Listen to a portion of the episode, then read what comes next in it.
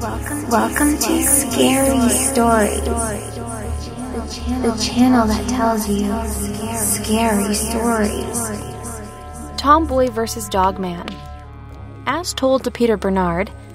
Read by Madeline Starr. When I was a girl, I was what we used to call a tomboy. I don't know what the politically correct term would be for that now. There were only two other kids my age in my neighborhood, and they were both boys, so they were who I hung with. I learned to keep up with them, but I always felt like I was definitely the low man on the totem pole in both of their eyes. One time the three of us were together exploring the woods when I saw an incredibly large, saber toothed dog watching us from the bushes. I whispered to the guys three times that we had to get out of there and that a dog or coyote or something was hunting us. And they just laughed me off each time because I was a girl. I could have just run off and left them, but I didn't. Then they both saw the huge dog themselves, and do you know what they did? They ran off and left me. We each ran in different directions. I don't think the dog followed any of us, fortunately.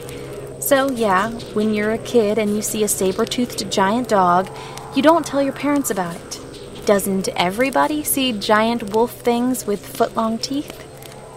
In spite of feeling a bit unappreciated, I was a pretty happy kid until my parents managed to pull the entire town and much of that part of our state into the argument that eventually led to their divorce. It was the late 1990s, remembered now mostly for grunge, rap, and Bill Clinton. But for a lot of people my age, it also meant our schools suddenly forcing us to wear uniforms. It was a movement that swept the nation at the time. The narrative was something like Kids are knifing each other to steal designer shoes. We'll stop school violence if we institute a strict uniform policy. My mother took this message to heart and formed an advocacy group to get school uniforms in our part of the state.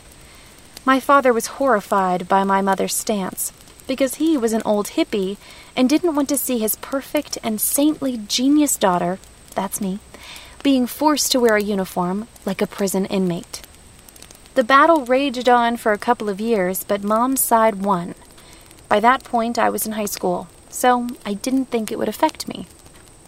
I was wrong.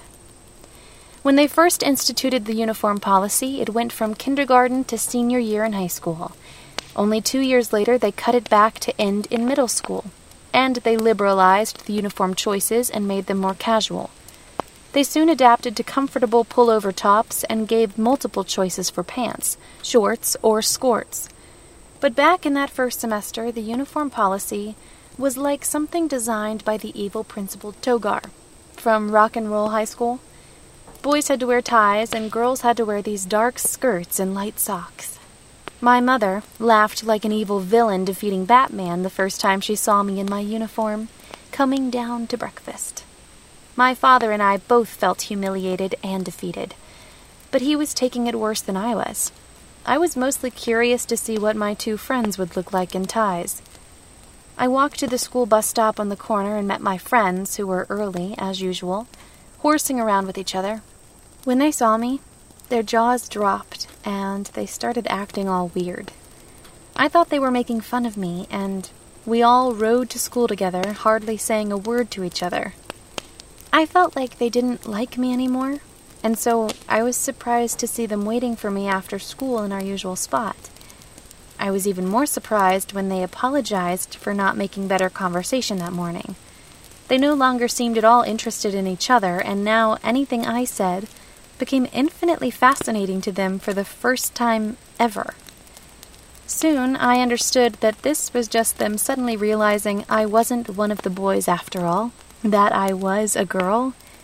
I'm honest enough to admit that this filled my heart with glee. Not because I liked either of them back so much, but just because suddenly I went from the least important person in the group to the star.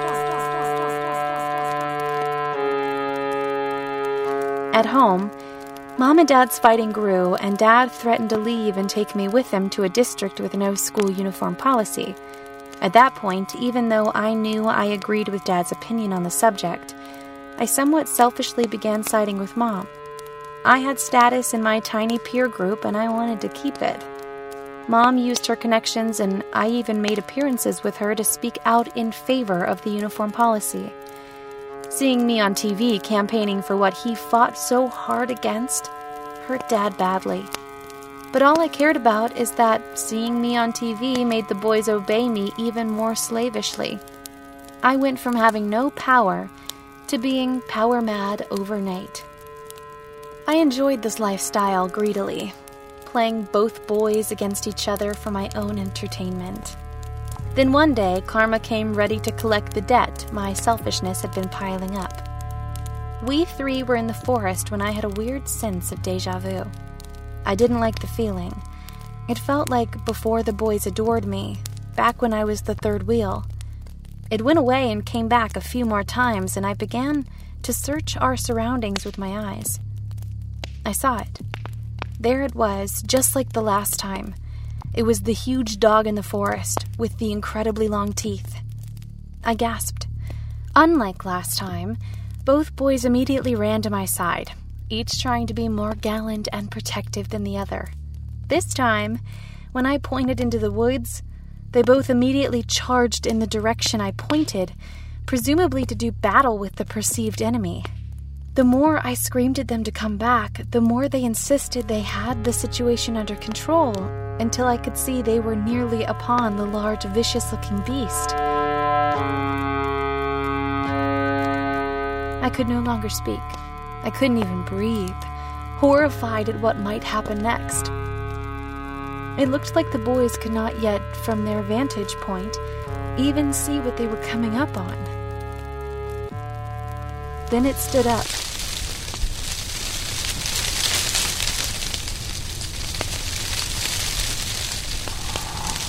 The dog stood up on its hind legs and growled. It stood so high that, from my point of view, its head was now behind the leaves of the tree it was standing near. It looked three times bigger than the boys, who now definitely saw it. They both screamed briefly, then slumped forward, looking like they had fallen asleep.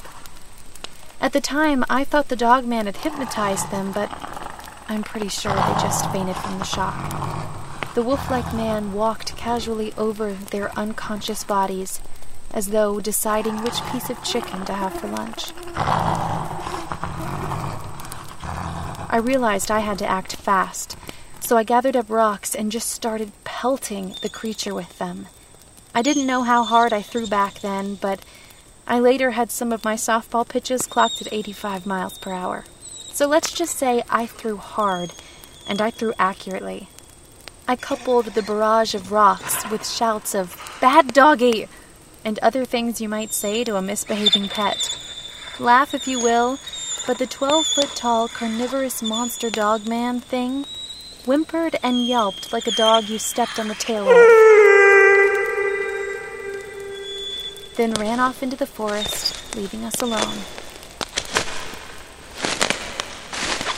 I hung out, waiting for the boys to wake up. I felt it was time to stop playing them both, stop leading them both on. I decided to leave it to chance, and that whichever of them woke up first would get to be my boyfriend, with the other one staying our best friend. Then I kicked the better looking one until he woke up. The end.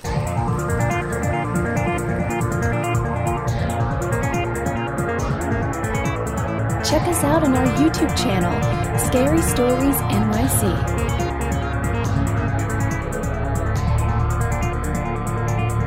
Bigfoot attacked my tiny house. Scary Stories by Peter Bernard, Volume 1, now available on Amazon in paperback, Kindle, and audiobook versions.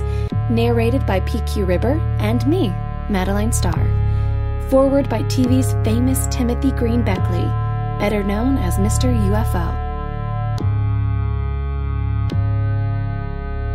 And if there's anyone out there who can't get enough of PQ Ribber, search in your favorite search engine for PQ Ribber and you'll find plenty of podcasts, music, and weirdness. Come back, come back, come back come back for more scary stories.